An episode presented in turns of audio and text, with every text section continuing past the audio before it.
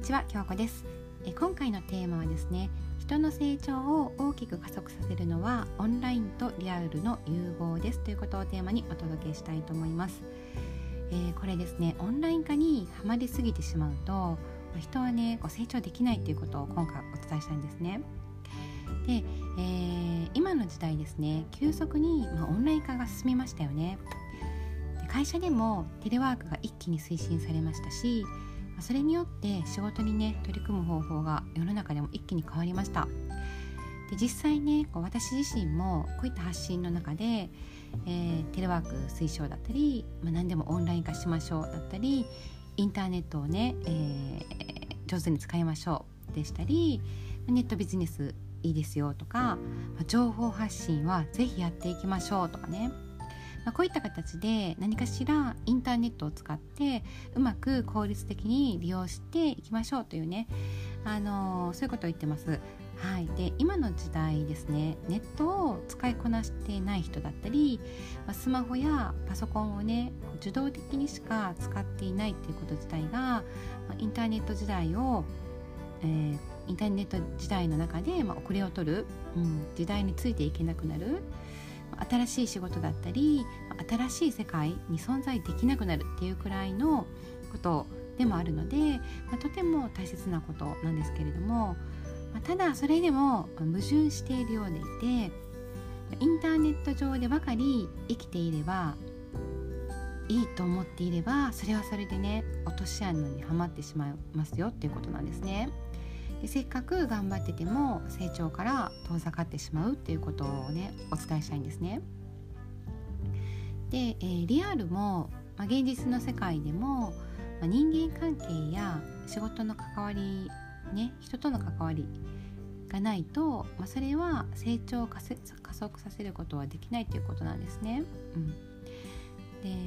まあ、先日ね私が入っているコミュニティのね勉強会があったんですけれども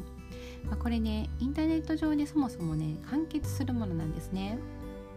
なので今でしたらね、まあ、あの Zoom ミーティングなんて至る所でされているので、まあ、こういった形で、まあ、Zoom ミーティングでもできますし、まあ、わざわざね会場まで足を運ぶこともないんですよね。うんまあ、でもね私はそこに行くんですね。でそして、まあ、多くの参加者も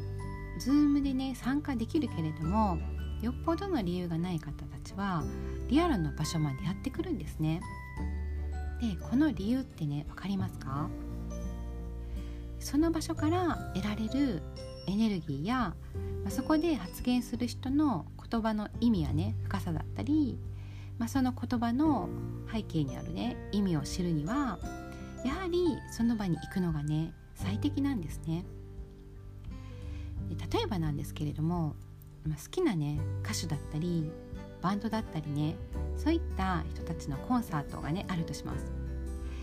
でこれね、えー、コンサート会場に行くのと後々ね発売されたこう DVD を見るのとでそのライブ感って全然違いますよね。そこから発せられるライブ感ですよね。まあ、家でねこう DVD だったりね、まあ、オンラインでライブを見たところで、まあ、そこでねこう飛び跳ねたりだったり 大声でね一緒に歌を歌ったり、まあ、ましてやねこう黄色い声だなんてね出ないですよね。家の中でね。周り誰もいなくてね、うん、テレビや画面とにらめっこしてね,、うん。ねえー、YouTube とかでね、あのー、見たところでもう、ね、そこまで入り込めないんですね。あのリアルのライブでの続々とした興奮を味わうことなんてできないんですよね、うん、オンライン上じゃね。またねこう映画とかもそうなんですよね。で家で見るのと、まあ、映画館まで足を運んで映画にどっぷり使って見るのとでは全然感動が違いますよね。私もね一時期ねこう家でこう映画館のように映画を見れるようにしたいなと思ってねいろいろとね整えようとしたことがあったんです、まあ、当時ねなんなら映画用の、まあ、プロジェクターまで買おうとしたりねしたんですね。うん。ま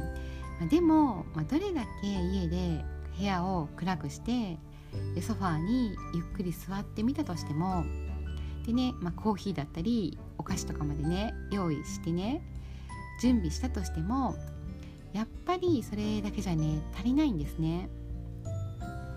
でそれは何が足りないかっていうと映画館の空気感と、大きなスクリーン、だったり、まあ、の立体的に聞こえるようなね音響効果そういった場所にいたらどっぷりとねその映画の、まあ、主人公のようになれますよね。その世界にはまっちゃうっていうかねその世界の一員になれますよね。映画館だとね。でもそれをやっぱり家では再現できないんですよね。映画館に比べたらもう全くかなわないんですよね、まあ、そういった臨場感を感じられるのがやっぱり映画館で映画を見るという醍醐味だったりするわけなんですねで人はその場所にいるからこそその場にいる人の影響のみならずその人たちが集まった集団の中でね出来上がった、まあ、そういった空気感を肌で感じられるんですよね。うん、でこれが一つの勉強会においてだったり飲み会とかでもそうなんですね。まあ、そういった場でも同じことが言えるんですね。まあ、ただその場に行くねふさわしい会であること。その場に行くにふさわしい人たちが集まる場所。ということがねやっぱり前提ではあるんですけれども、うん。まあ、ただそういった行くにふさわしい場所に行くならば、ね、Zoom だったりオンラインで完結させるよりも、リアルな場所があるのならそこに行ってねそこにある価値を全部、体で受け取ってくるそれができると、自分のねエネルギーも一気に上がるんですね。うん、自分のモチベーションもね一気に上がったり先輩たちがどのようにやっているかをこう肌で感じたりその行動量を知ったりとか、まあ、同じようなことでもどれだけ、どんな風な意識を持ってやってるかっていうそういったこう背景的なこと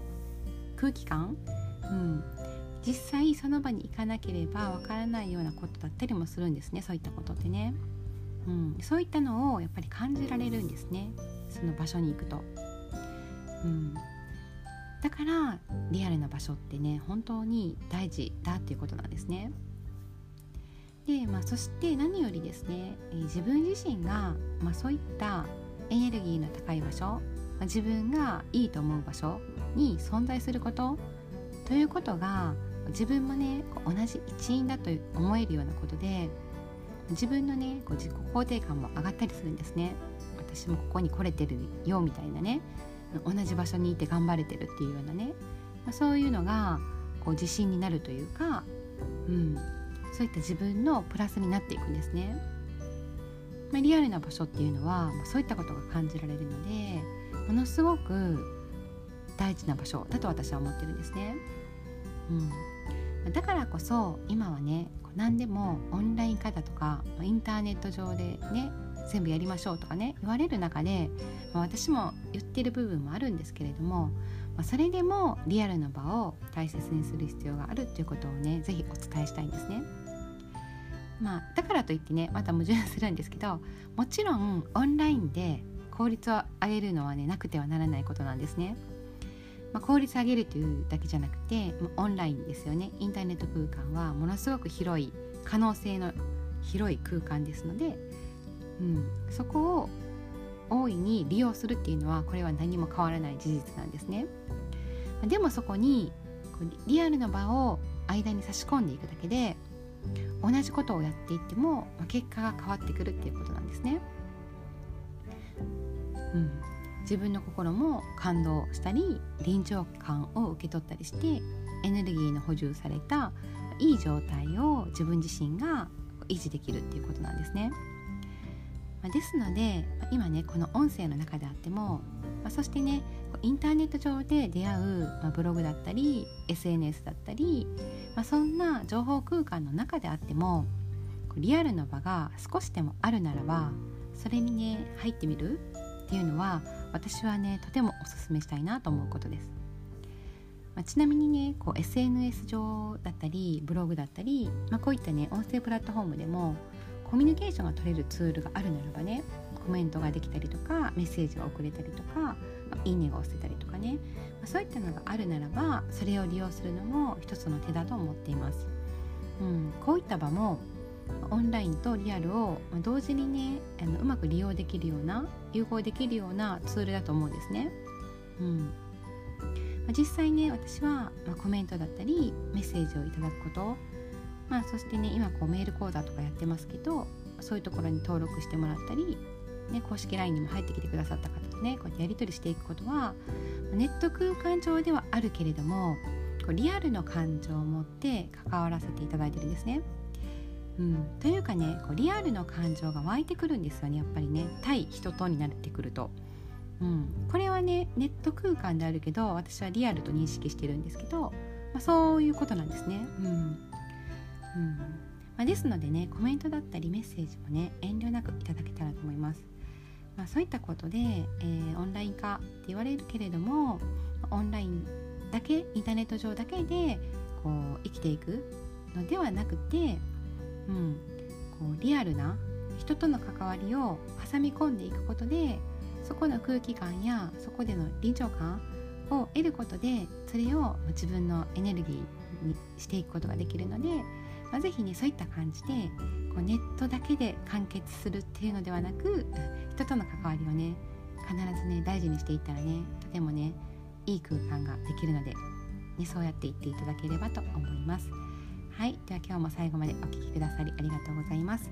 はい、今ですね、えー、情報発信に関するメール講座の方もま、えー、準備しておりますので、まあ、ぜひねここにご登録していただいて、あのー、登録していただいた方とはね今後あのぜひねいい形で関わっていただ、えー、けたらなと思っておりますので、はい、こういったことを利用してぜひ、あのコンタクトを取ってくださればとても嬉しいです。はい、では今日もありがとうございました。失礼します。